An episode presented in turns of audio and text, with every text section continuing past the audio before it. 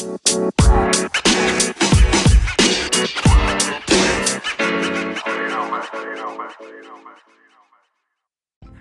and welcome to another edition of Everyday Keto with Owen. I am your host, Owen, and today I wanted to give a special shout out to Snap Days with Allison. Today's episode is going to be uh, based around your uh, call in. So just give me one second.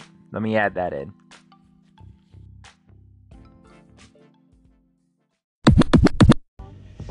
Hey, I appreciate your station. I um, follow a ketogenic way of eating as well.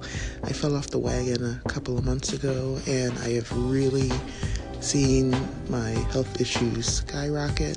It has been the really best thing that could have happened to me falling off the wagon because it's shown me that a lot of the health issues that I had before I started keto were definitely food related, not about lack of fitness or laziness and other things that people try to put on us when we're out of shape or overweight.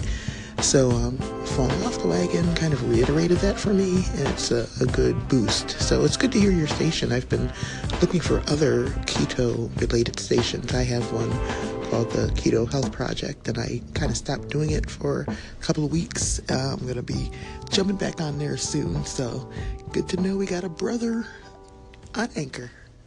Thank you, Allison, for that input. And now I wanted to cover a little bit more about health and keto.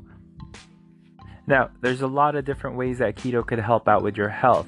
I'm going to go over one of the most common things, and that is weight loss, and to be more specific, fat loss. Now, when I used to be a uh, fitness instructor, so I was a group fitness instructor for over seven years, I noticed that everybody that went to my class. Well, I wouldn't say everybody, maybe a good half or 50% of the people that came into my class um, always wanted to uh, work out more to lose weight. And of course, I was also blinded at that time because I didn't know any better that uh, that diet actually helps out a lot more than exercise exercise does. And if you're listening to this right now and you used to be one of my students, I apologize, highly, highly apologize for telling you to move more when you really didn't need to move more. All you really needed to do was look into what you were eating. Okay?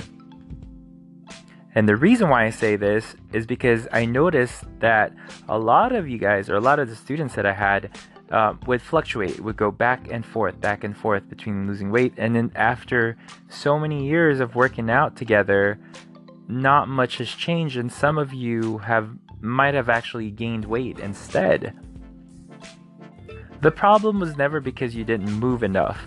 You guys had a uh, had a workout when I was teaching, and um, so it, it it wasn't the workout; it was the diet. Now with keto, because you are transitioning from burning carbs to burning fats, you really are uh, losing that fat. Um, and and added to that, because when you're ketogenic, you're not always hungry. You end up intermittently fasting without thinking about it. And what happens when you intermittently fast? You start burning the fats in your body. Now, the other thing to that, though, is that I always used to tell people in my class do not miss a meal. Like, make sure you're always eating, make sure you eat. That's completely wrong. I, I take that back. I am also sorry for saying that to you. If you are ketogenic or once you have adapted to this lifestyle, you do not need to eat because you're not hungry. When you're not hungry, there's no reason to eat. When you're ketogenic, you're not hungry, you're fasting, you end up tapping into your fat sources, and there's no need for you to keep refilling that fuel because your fuel tank is basically full. There's no need to overflow. To take this into perspective, your body can hold about 2,000 calories worth of carbs, whereas you, your body can hold an almost infinite amount of uh, calories from fat. I believe Nina Teicholz or Teicholz mentioned something like 90,000, or there might have been Jimmy Moore who mentioned that there was 90,000 calories worth. When you're burning carbs from your body, you constantly have to refuel. Of course, you're always going to be hungry, and you never end up touching the fat that's in your body. So that's why um, that's why you don't lose that fat right away. What I was doing in my case was starvation. I didn't understand it back then. I thought I understood nutrition and working out and, and health back then, but I did not. I was starving myself. That's why I noticed that my um, I was skinny fat basically. So you're skinny, but you're not retaining the um, the the muscles from your protein.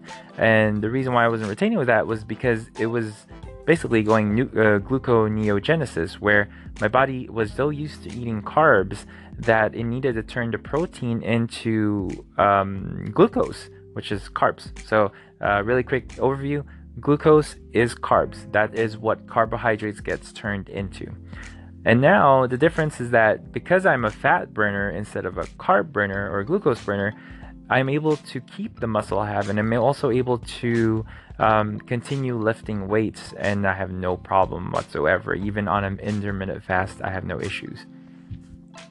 Now, I know I've rambled on about this um, topic now at this point, but I wanted to get your opinions in. If you guys have any questions, suggestions, go ahead and call in.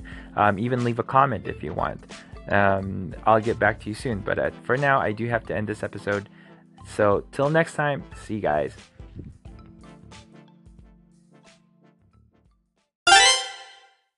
Oh, thank you.